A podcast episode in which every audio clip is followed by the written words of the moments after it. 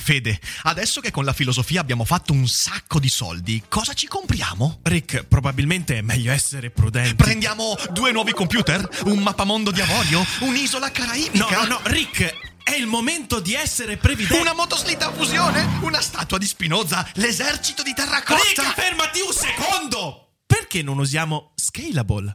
Scalable è l'app perfetta per chi vuol conoscere il mondo degli investimenti. Attenzione, investimenti pensati col cervello, non scelte di pancia. Scalable ti mette a disposizione gli strumenti essenziali per costruire una cultura del risparmio, ETF, piani di accumulo, accantonamenti a lungo termine per pensare oggi a quel che potrai fare domani. Scalable è un servizio sicuro e regolamentato con oltre 600.000 clienti e che ti aiuta a comprendere come funziona la finanza usando la testa. E sai qual è il bello? Con Scalable puoi iniziare a investire con solo un euro. Trovi tutti i dettagli in descrizione. Quindi, niente motoslitta a fusione? Tra qualche anno, Rick, quando Scalable ci avrà aiutato a far crescere i nostri risparmi.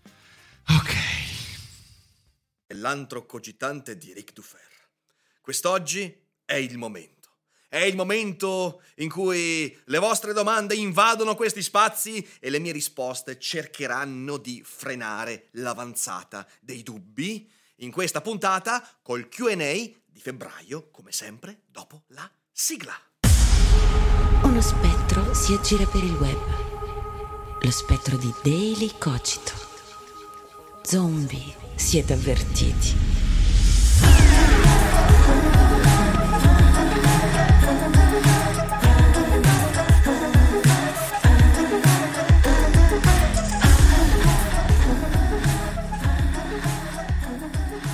Senza dubbio, il bispensiero lo vediamo anche nel regime totalitario di Putin, laddove l'invasione dell'Ucraina è stata per mesi raccontata come una liberazione dai nazisti, una denazificazione, volta a liberare il popolo russo oppresso. Ma quello stesso popolo è stato bombardato e milioni di civili, quegli stessi civili da liberare, sono rimasti senza vita, senza casa o senza famiglia. Difficilmente la liberazione dai nazisti ha può essere raggiunta massacrando coloro che si vuol liberare dai nazisti, non a. Ma anche qui in democrazia il bispensiero non manca. Proprio in merito alla guerra che la Russia ha mosso contro l'Ucraina, abbiamo visto in tv e in piazza persone e politici marciare per la pace, chiedendo all'Ucraina di arrendersi, di accettare l'invasione di territori sovrani, chinando la testa di fronte all'atto genocida di Putin. In un mondo basato sulla logica, la pace non coesiste con la resa incondizionata dell'aggredito, poiché la conseguenza ultima di questo connubio sarebbe la crescita dell'idea secondo cui per raggiungere i propri obiettivi sia lecito compiere violenza su chi non accetta la mia volontà. E questo è l'esatto contrario della pace. Secondo questa visione, il motto del Grande Fratello, la guerra è pace, sarebbe assolutamente corretto. Se tu aggressore fai la guerra, noi faremo la pace chiedendo la resa dell'aggredito. Insomma, se fai la guerra, noi faremo la pace. Puro bispensiero.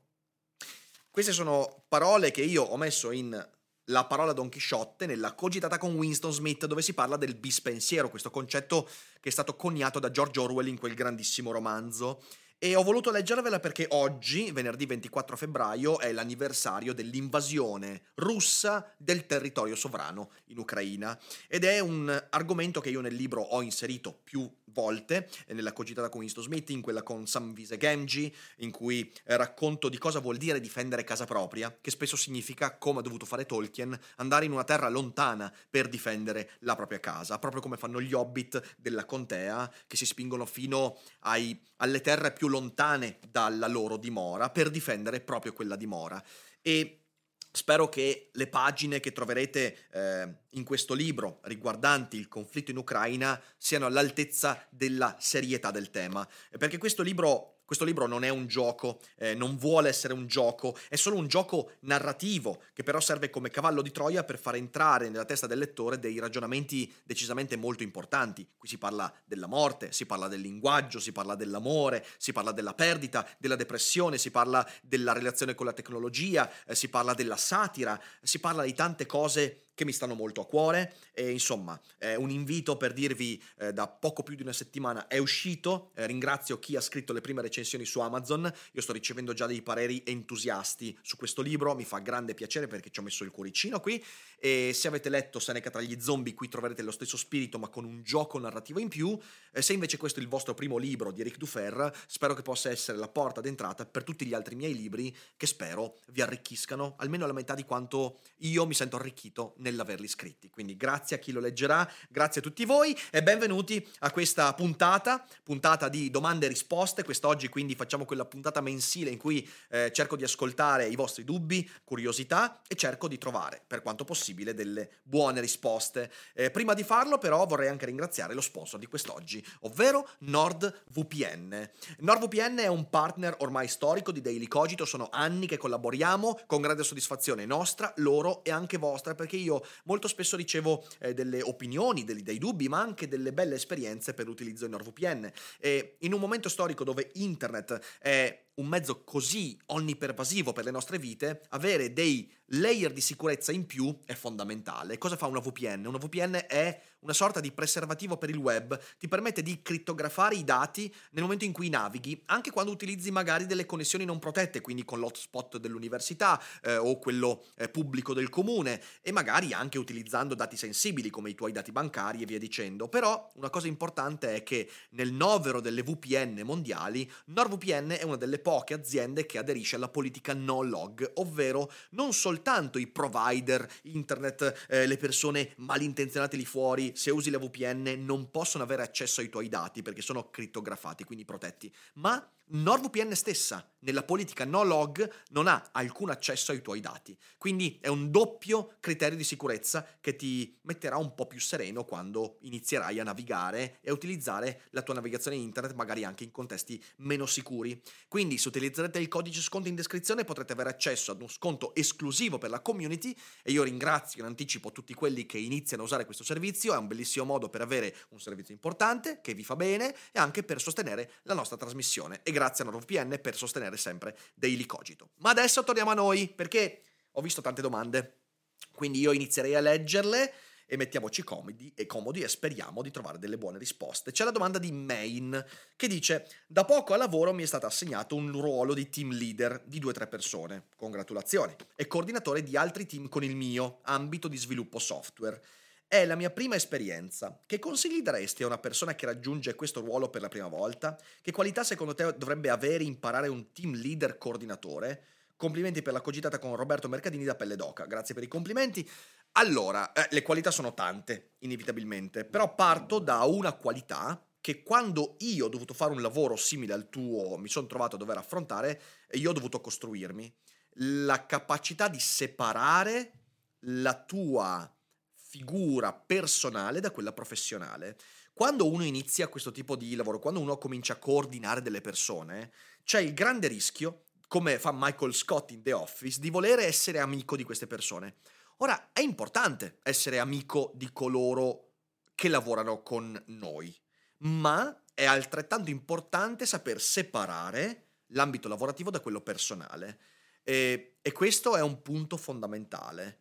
Riesci a gestire molto meglio le relazioni, soprattutto quelle lavorative, se hai la capacità di separare l'aspetto personale da quello lavorativo. È una cosa difficilissima da fare, alcuni ce l'hanno, io per esempio non ce l'avevo e in passato ho anche perso dei collaboratori perché volevo essere loro amico, ma l'amicizia sviluppava un rapporto che mi impediva di a volte dire le cose in modo chiaro nell'ambito lavorativo, soprattutto quando io ero loro superiore, diciamo così. Quello è un punto essenziale. Poi un altro consiglio che ti do è quello di non sentirti superiore, o meglio, di ricordarti sempre che la superiorità è soltanto formale e quindi tratta sempre i tuoi collaboratori, coloro che coordini, come delle persone pensanti, perché uno dei metodi migliori per perdere collaboratori è trattarli come dei bambini o come degli incapaci, non sentirti superiore, non agire da superiore, perché quello è devastante. Manuel chiede, una domanda del topic del mio mese, sto cercando reference per approfondire. Quanto la cultura cristiana, i valori soprattutto, ha influito secondo te sullo sviluppo della società occidentale, in particolare quella europea? È parte preponderante del suo sviluppo facendo il confronto con altri stati? Secondo me no, ma potrebbe essere uno dei tanti fattori. Allora, che sia uno dei tanti fattori è assolutamente indubitabile. Il problema non è dire che sia o meno un fattore, il problema è quanto pesa questo fattore, perché è oggettivamente sbagliato dire che la cultura cristiana non è stato un fattore di sviluppo negli equilibri culturali occidentali. Eh, dal mio punto di vista, il peso è molto pesante, cioè il peso è veramente gravoso, in positivo e in negativo. Eh, in positivo, perché la cultura cristiana ha sviluppato qui in Occidente una consapevolezza individuale più ampia. Eh, la cultura cristiana rispetto a tante altre religioni, per esempio, ha dato il primato all'interiorità questo lo vediamo leggendo le confessioni di Sant'Agostino, per esempio, eh, ma anche poi eh, leggendo tanti altri testi di pensatori cristiani come Meister Eckhart, eh, Soren Kierkegaard. La cultura cristiana, la religione cristiana è la religione che più di tutte, più di tutte quante, anche quelle monoteistiche, ha puntato l'attenzione sulla centralità della mia interiorità e quindi è uno dei veicoli di produzione della soggettività. Di questo parla anche Michel Foucault nel bellissimo eh, testo Ermeneutica del soggetto, dove lui studia il modo in cui nella cultura occidentale si è creato il concetto di soggettività, che non esiste in tante altre culture, o esiste in modo secondario, distorto. Ecco, qui in Occidente questa cosa ce l'abbiamo avuta e il peso della cultura cristiana è enorme. Accanto a questo noi abbiamo istanze etiche che hanno diretta correlazione con la cultura cristiana, il modo con cui per esempio abbiamo criticato e superato la pena di morte, leggendo anche Beccaria, noi lo sappiamo perfettamente, questo è legato a doppio filo con il concetto di eh, solidarietà cristiana, con il concetto di misericordia. Eh, ci sono tante cose che la cultura cristiana ha prodotto e ha radicato dentro di noi facendoci sviluppare in un certo modo. Poi non è l'unico, evidentemente. Siamo una eh, cultura molto meticciata eh, che ha tantissime, tantissime radici da ogni dove. Però la cultura cristiana, anche perché è stata qui preponderante per qualche millennio, è stata sicuramente fondamentale in questo. Blobots chiede cosa ti rende così bravo in quello che fai, secondo te? Perché proprio tu e non qualsiasi altra persona? Detto questo, continua così. Grazie, Blobots. Cosa mi rende bravo in quello che faccio? Eh, vabbè, ovviamente bisognerebbe fare il, la, la, falsa modestia e dire ma io sono bravo in quello che faccio. No, io credo di essere bravo in quello che faccio. Eh, cos'è che mi rende bravo in quello che faccio? Eh, ho cercato di trasformare un mio difetto in un pregio.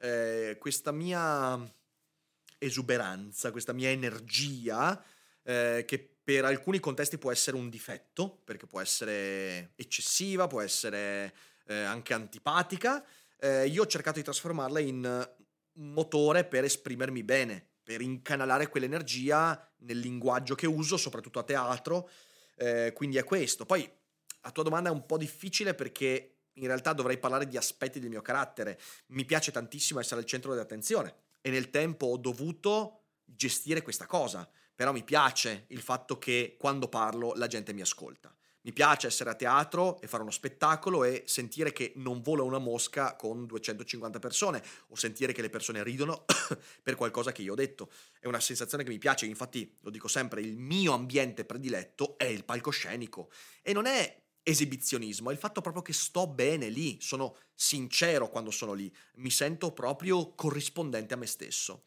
Quindi, cos'è che mi rende bravo in quello che faccio? Il fatto che quello che faccio è la mia vocazione. Ne ho parlato nel video Il discorso della gratitudine. Quello che faccio lo faccio bene perché sono veramente io.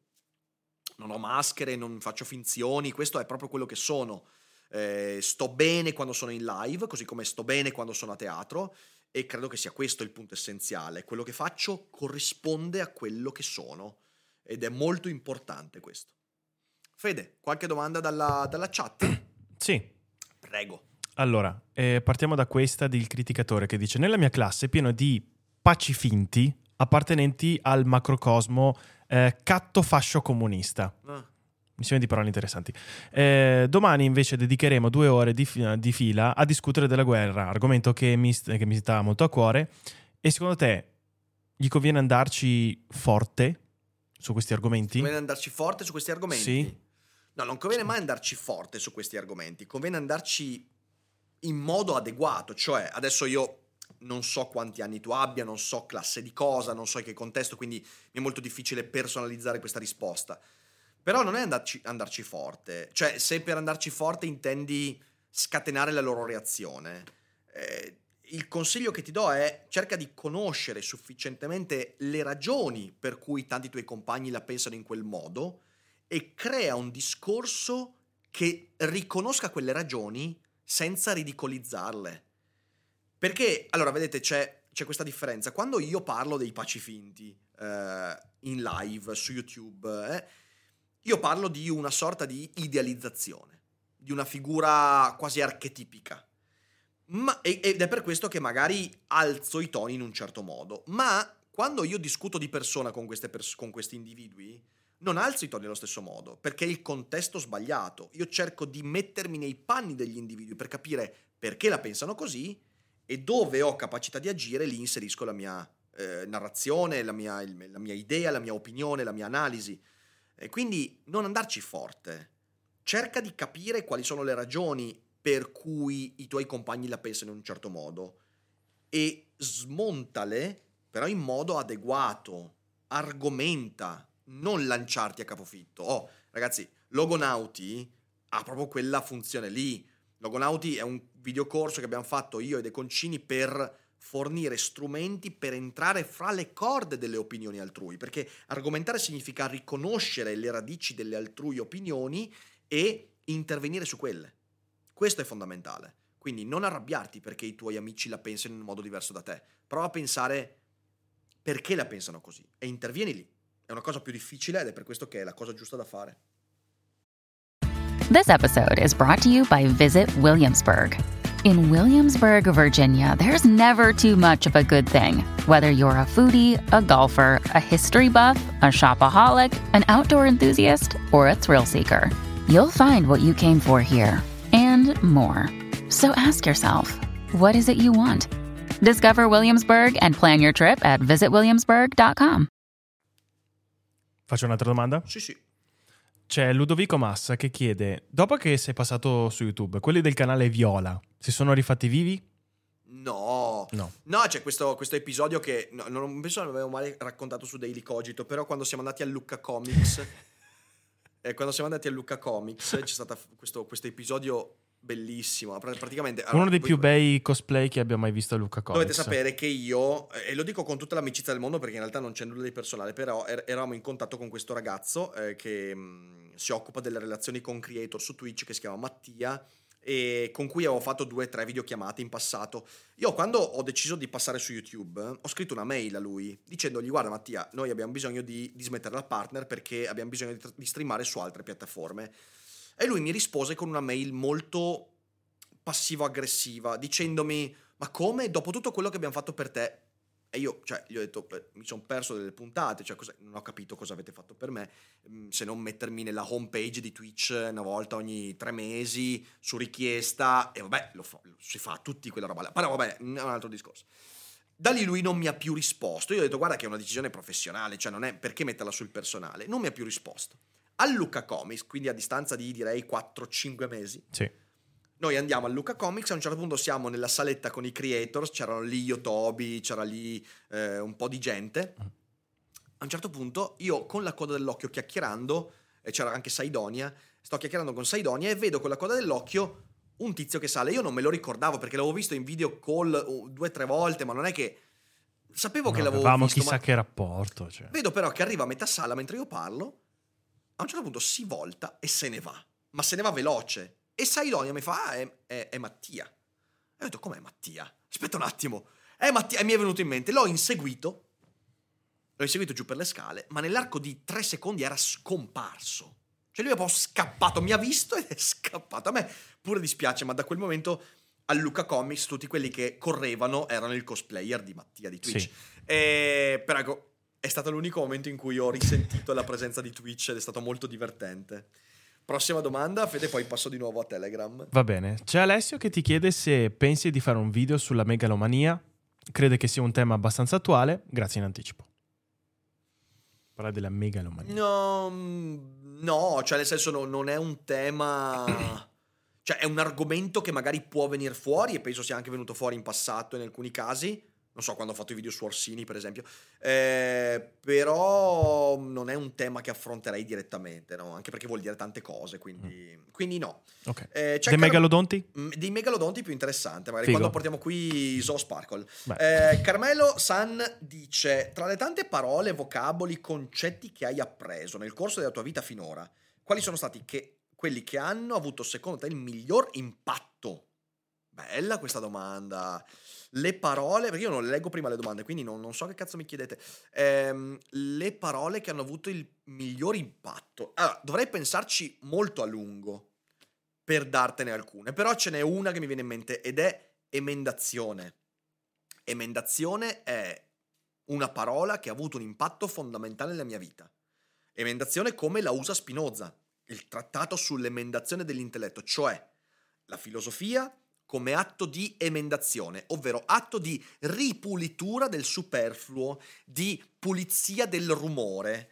Eh, l'ho scritto io, questo è, mm, c'è proprio un intero capitolo di Seneca tra gli zombie in cui ne parlo. L'emendazione è la capacità di ripulire il tuo parabrezza mentale da ciò che lo occupa in modo involontario e che crea confusione.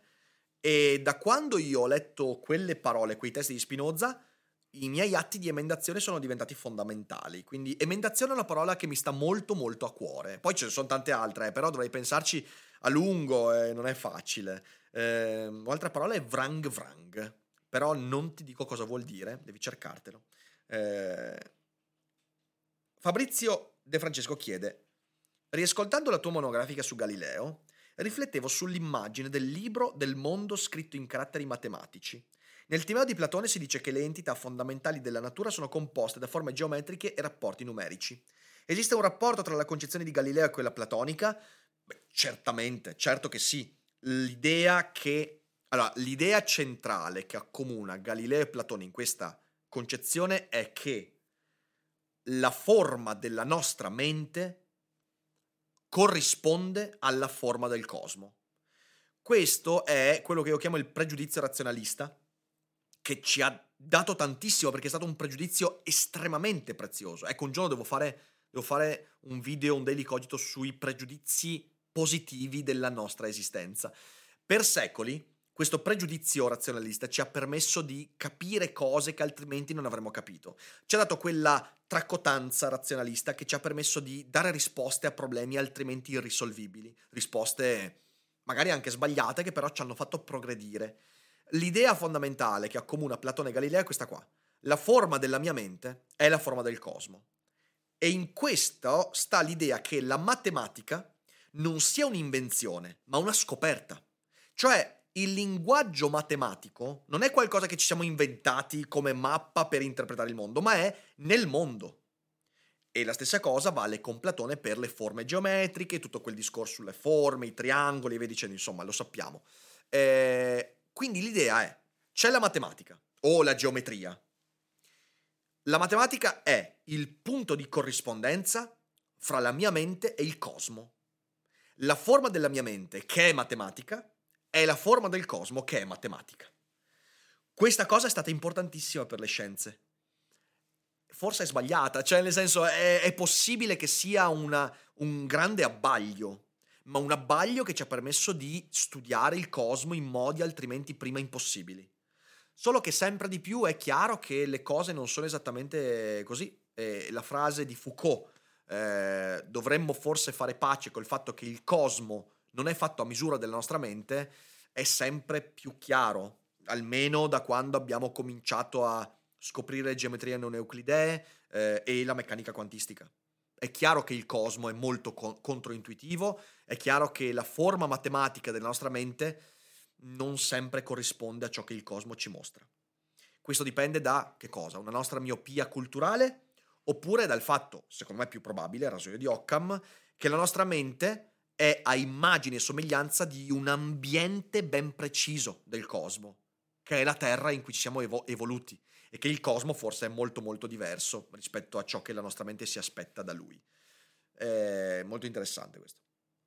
Main chiede, L'argomento del feed di oggi è stato super figo. Avresti libri da consigliare su genetica e bioetica? Allora, stai intendendo il feed tenutosi nella live di venerdì 24 alle 12, in cui abbiamo letto un articolo interessantissimo eh, sulla, eh, su, sulla tecnologia che permette di preselezionare i geni degli embrioni. Nella fecondazione in vitro noi abbiamo tecnologie che oggi ci permettono di eh, avere una sorta di menu genetico degli embrioni selezionati. Eh, lo sto facendo molto molto semplice, il feed è molto più approfondito, peraltro ne approfitto, venite ad ascoltare feed in live, è una rubrica pazzesca in cui scopriamo un sacco di robe fantastiche, venite, cioè da lunedì al venerdì alle 12 in live e la potete recuperare su YouTube se siete abbonati, quindi abbonatevi e ehm, ed è veramente bella la puntata di oggi, peraltro non l'abbiamo terminata, la continueremo la settimana prossima, in qualche giorno perché l'articolo era lungo, abbiamo letto circa metà. Eh, per rispondere a Main ti consiglio i libri di Patricia Churchland, eh, per esempio Neurobiologia della morale, è un libro che parla molto bene di bioetica, eh, lei poi ha scritto altri libri di bioetica, poi ci sono anche i manuali di bioetica, quindi ho uno in particolare che è, aspetta un attimo, dov'è? Vediamo, eccolo qua, Patrizia Borsellino, Bioetica tra morali e diritto, la connessione, un libro bellissimo, la connessione fra il diritto giuridico e la bioetica, quindi nuove tecnologie. Eh, sono due libri molto belli quelli che ti ho citato. Patricia Churchland, Neurobiologia della morale e questo della Borsellino. Poi ci sono tanti manuali di bioetica e che parlano di genetica, quindi insomma lì ti puoi sbizzarrire, però parti da questi, sono molto belli. Giacomo dice Oggi a Liberi Oltre hai parlato tra l'altro di linguaggio. Ne approfitto anche qua per dirvi che domani mattina, per chi ascolta in differita, sabato 25, eh, mi troverete, troverete anzi tutti i Cogito Studios perché ci saremo io, Ari, Fede, Valerio, pure Baruch, eh, a Vicenza dalle 10 alle 12 a Piazza delle Erbe per il sit-in dedicato all'anniversario, all'anniversario della guerra in Ucraina. Quindi insomma siateci se volete, se siete di Vicenza, però sappiate che sul sito di Liberi Oltre, sui social, ci sono tutti quanti i sit-in, Veneto, eh, altri luoghi in tutta Italia, in giro per il mondo, Genova, Milano, Bologna, dappertutto. Quindi fate sentire la vostra voce veramente fate sentire la vostra voce, non state lì con le mani in mano a dire vabbè, bella iniziativa, però tanto ci va qualcun altro. Non fatelo, andateci, riempitele quelle piazze, perché altrimenti poi è inutile star qua a lamentarci degli orsini, dei cacciari e di quelli che sparano puttanate. Se poi, quando ci sono queste occasioni, non abbiamo neanche la voglia né il coraggio di alzare il culo, prendere un treno per 30 minuti o la macchina per un'ora e andare nel luogo dove persone si riuniscono per far sentire quella voce. Non lamentiamoci a quel punto, quindi fatelo. Ma continua la domanda di Giacomo. Chiunque si approccia alla filosofia si rende subito conto della centralità del linguaggio nello sviluppo di un pensiero proprio. Sapresti indicare un testo accessibile di filosofia del linguaggio? Giacomo, questa è tosta perché in realtà filosofia del linguaggio è una delle branche più complicate e sfumate della filosofia.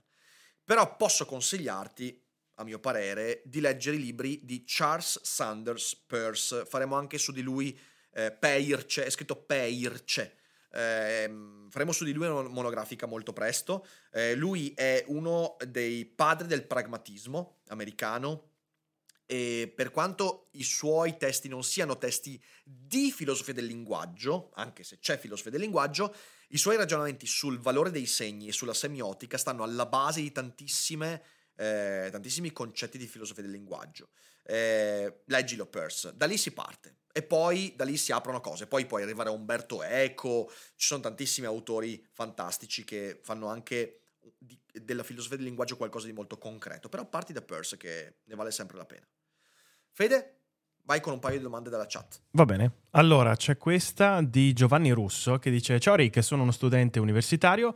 Faccio fatica a studiare i testi usando i commenti. Non so se leggere prima il commento e poi il testo o viceversa. Che cosa mi consigli? Ma anche se sui commenti, a pie pagina intendi? Credo, quindi sei uno studente di letteratura?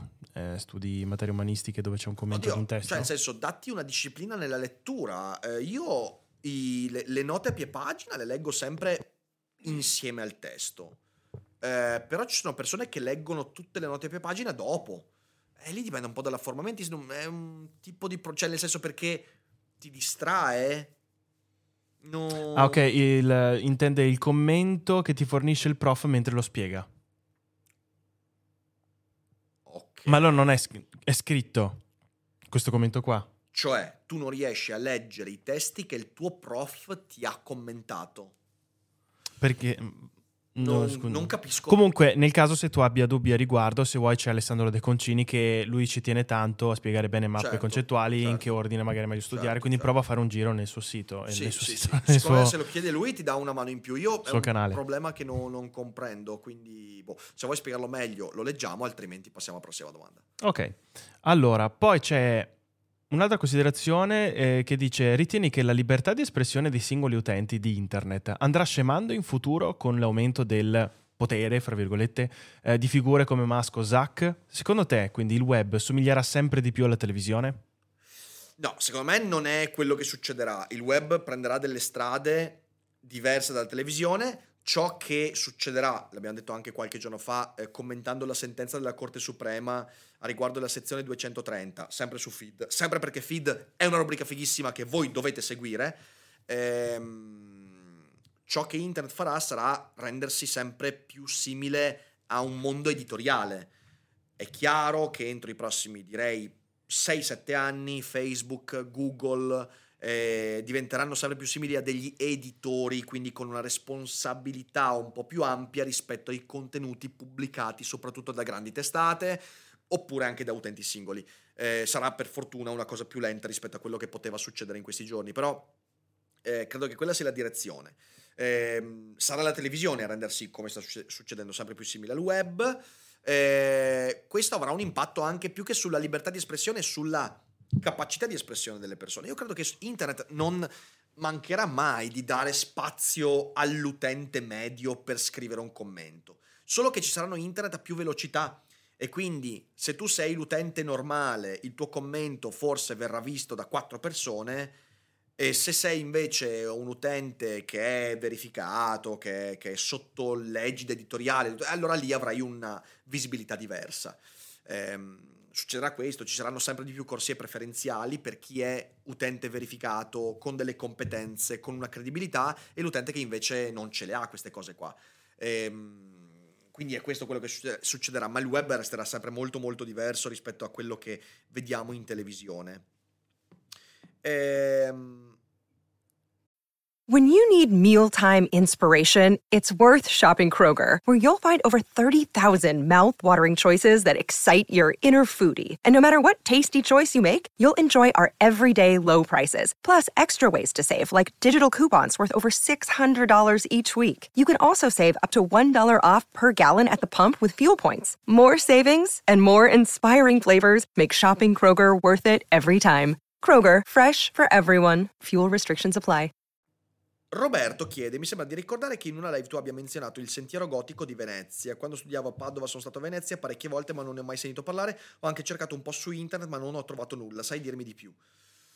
Eh, PS, bellissimi nuovi studios. Quando un tour? Con calma. Eh, grazie per tutto quello che fate. Grazie mille a te. Oddio, che, che indicazioni potrei darti per il percorso gotico di Venezia? E a me l'hanno fatto fare a scuola quello. So che sai che non riuscirei a darti adesso delle indicazioni. Ci sono dei libri. Uno è La Venezia misteriosa che ti spiegano alcuni di questi luoghi. Però adesso così ti dico su due piedi non ricordo, quindi non so darti un'indicazione. Sorry. Capita anche questo nel Q&A. Andrea Marino dice: A proposito della recente uscita del tuo nuovo libro, ho una domanda su un libro vecchio. Ho letto di recente i racconti della vera nuova carne, racconto il libro uscito per Polignani nel 2020. È una raccolta di racconti horror scritti da me e ogni racconto ha un'illustrazione fatta da, da Ari. Prima di tutto complimenti perché i racconti sono veramente belli, stimolanti, ben scritti mi hanno colpito molto perché il tema della fisici- fisici- fisicità, corporeità è arrivato nonostante la mia insensibilità al tema. Grazie, sono contento che ti sia piaciuto. Inoltre i disegni sono molto belli e curati, secondo me sono la perfetta rappresentazione grafica del racconto. Ottimo, un connubio vincente. A tal proposito mi è sorta la domanda, sono arrivati prima i racconti o prima i disegni? Cioè sono stati i tuoi racconti a ispirare Ari per i disegni a tema oppure è stata lei a mostrarti dei disegni su cui poi hai costruito il racconto? Allora, la storia qui è interessante. La genesi di questi racconti è stata questa. Io avevo delle idee, eh, avevo bene o male una decina di idee da sviluppare. prendevo e iniziavo a scrivere il racconto. Arrivavo a, diciamo, 3-4 mila battute, quindi prime pagine del racconto, le davo ad Ari. Ari le leggeva, io le spiegavo un po' l'idea centrale, lei cominciava a lavorare sull'illustrazione mentre il racconto era ancora embrionale e su quasi tutti i racconti è successo che lei mi ha mostrato una bozza dell'illustrazione che mi ha dato anche degli spunti per continuare il racconto. In alcuni casi l'illustrazione mi ha dato degli spunti emotivi con cui arricchire il racconto e quindi il racconto è rimasto bene o male come me lo immaginavo. Per esempio il racconto Impressioni, quello dei bambini fantasma, eh, oppure il racconto La ciminiera, dove il racconto è ambientato eh, in un campo di concentramento nazista. L'idea iniziale del racconto è rimasta più o meno quella, ma l'illustrazione di Ari mi ha colpito e mi ha dato sfumature emotive che non pensavo. In alcuni casi invece è successo che Ari mi desse lo spunto per capire dove il racconto doveva andare. Per esempio, nel racconto La grande insonnia, eh, in cui narro di una leggenda, peraltro eh, c'è una leggenda veramente sugli esperimenti di deprivazione del sonno che eh, scienziati sovietici hanno eh, imposto ad alcuni prigionieri di guerra, quindi prigionieri che venivano deprivati del sonno per settimane per vedere cosa succedeva. Eh, il, l'idea centrale del racconto era e se noi nel sonno nascondessimo i nostri mostri e quindi quando tu dormi ricacci indietro i mostri e l'insonnia a lungo prolungata fa emergere quei mostri nella realtà e quindi lì sono partito a scrivere. Sono arrivato ai prime 3-4 pagine, non sapevo veramente dove andare a parare nel racconto. Ari mi mostra l'illustrazione, l'illustrazione sul fondo ha un ragno. E io lì, lì per lì penso, che cazzo c'entra il ragno? Cosa c'entra? E poi per chi ha letto il racconto, il ragno poi prende una, una un ruolo proprio centrale nel prosieguo del racconto, perché l'illustrazione mi ha fatto capire dove doveva andare a parare. Quindi è stato, è stato un connubio veramente molto stretto da questo punto di vista. Eh, ci sono anche altri racconti in cui io sono partito con un'idea, ho visto l'illustrazione e ho cambiato il racconto. Il primo, La caverna. Quando io ho visto l'illustrazione di Ari con il braccio che esce dalla bocca del tizio, ho proprio detto, ah no, aspetta un attimo, e ho ricominciato da zero il racconto. Quindi è stata una genesi molto sentita, molto di interscambio, e devo dire è stato veramente un esperimento che mi rimane nel cuore perché, perché è stato veramente un esperimento di successo nella relazione fra testo e immagine. Quindi sono contento che ci sia piaciuto, se non l'avete letto lo trovate sul sito di Polignani, andate a recuperarvi una copia. Ehm... Enrico chiede se ho mai pensato di invitare in trasmissione degli ospiti internazionali, se sì, con chi faresti una cogitata, ma in realtà sì, di idee ne ho tante, però non è il momento. Un giorno magari apriremo i Cogito Studios a, a ospiti internazionali quando arriveremo ad avere, quanti Fede? 15, 16 mila abbonati? Sì, al giorno va bene. Ok, perfetto, allora lì sì. E, ehm, tenendo conto che io anche gli ospiti internazionali li vorrei di persona qua e non, anzi, ancora di più. Ovviamente il primo nome che mi viene in mente è Steven Pinker, che abbiamo cercato anche di coinvolgere quella volta con Boldrin, ma non c'è stato modo. Ehm, sono tanti gli ospiti internazionali che vorrei chiamare.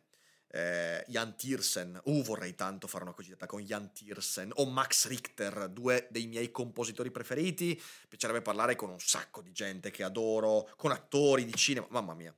Peraltro, a proposito di attori di cinema, ieri è venuta fuori la cogitata con Rebecca Liberati è proprio bella. Eh, farà poche views perché Rebecca eh, no, non è un personaggio conosciutissimo sul web, però vi consiglio di recuperarla perché è veramente venuta, vi farò scoprire un personaggio veramente interessante. E ehm, vai con direi ultime due domande dalla chat direttamente. Sì, ce n'è una interessante di Maurizio Rusconi che dice: Perché nonostante tu abbia ripetuto più volte che non sei mio amico e che non dovrei affidarmi a te, sento il desiderio di chiederti consigli, ma rischierei di opprimerti con i miei problemi.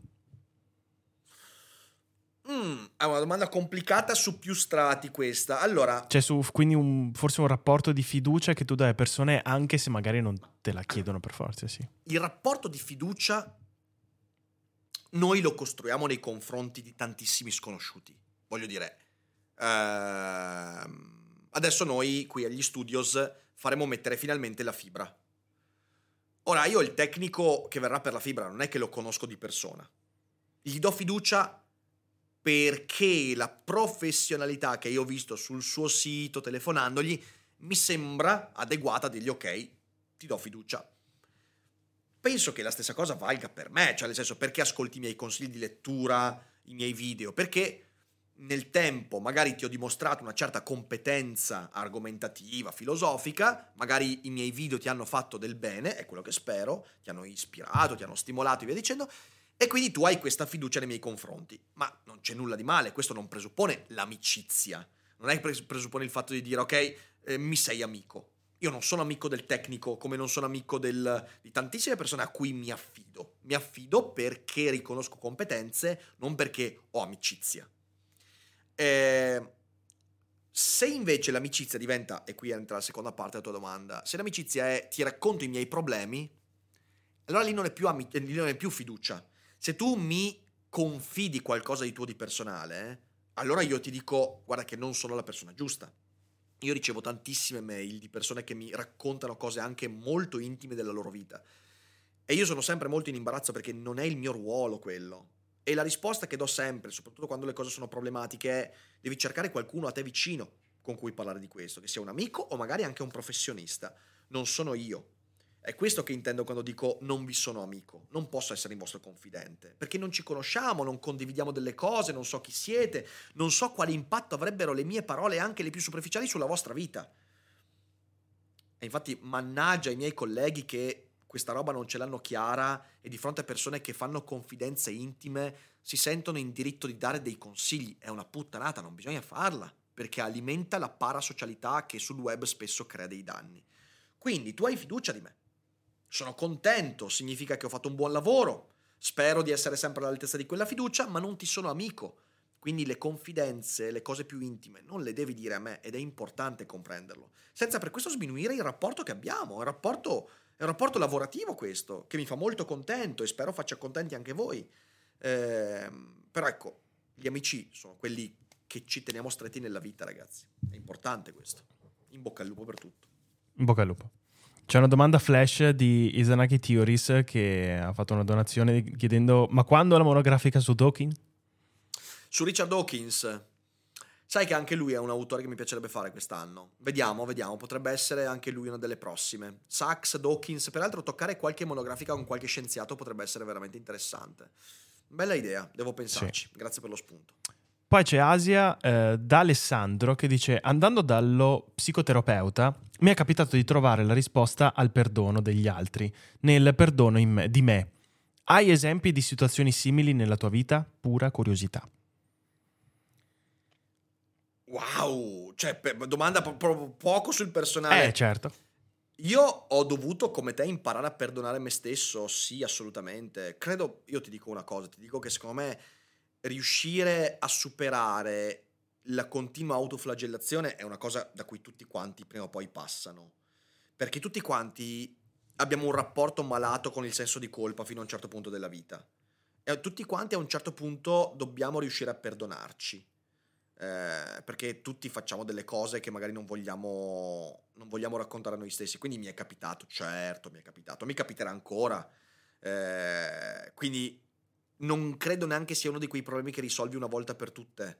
Eh, credo che tu sviluppi una consapevolezza e che poi sarà in- inevitabile ricaderci e dover rifare un po' di quel percorso. È una delle regole del gioco.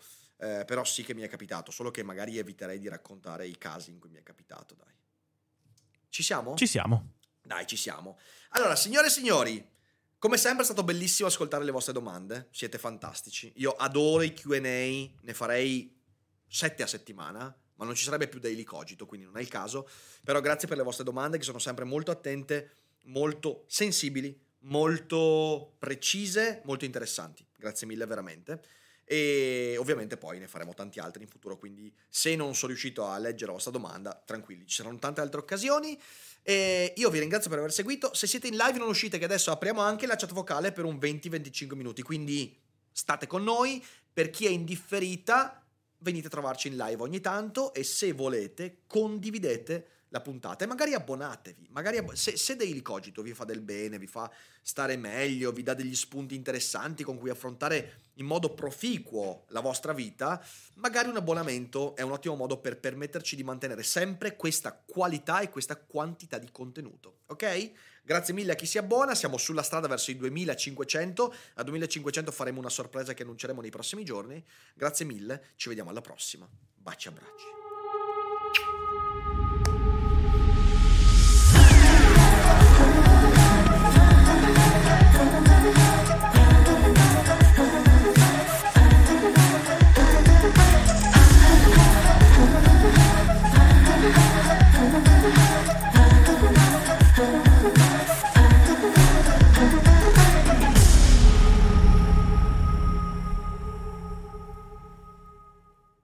I'm Sandra, and I'm just the professional your small business was looking for. But you didn't hire me because you didn't use LinkedIn jobs. LinkedIn has professionals you can't find anywhere else, including those who aren't actively looking for a new job but might be open to the perfect role, like me.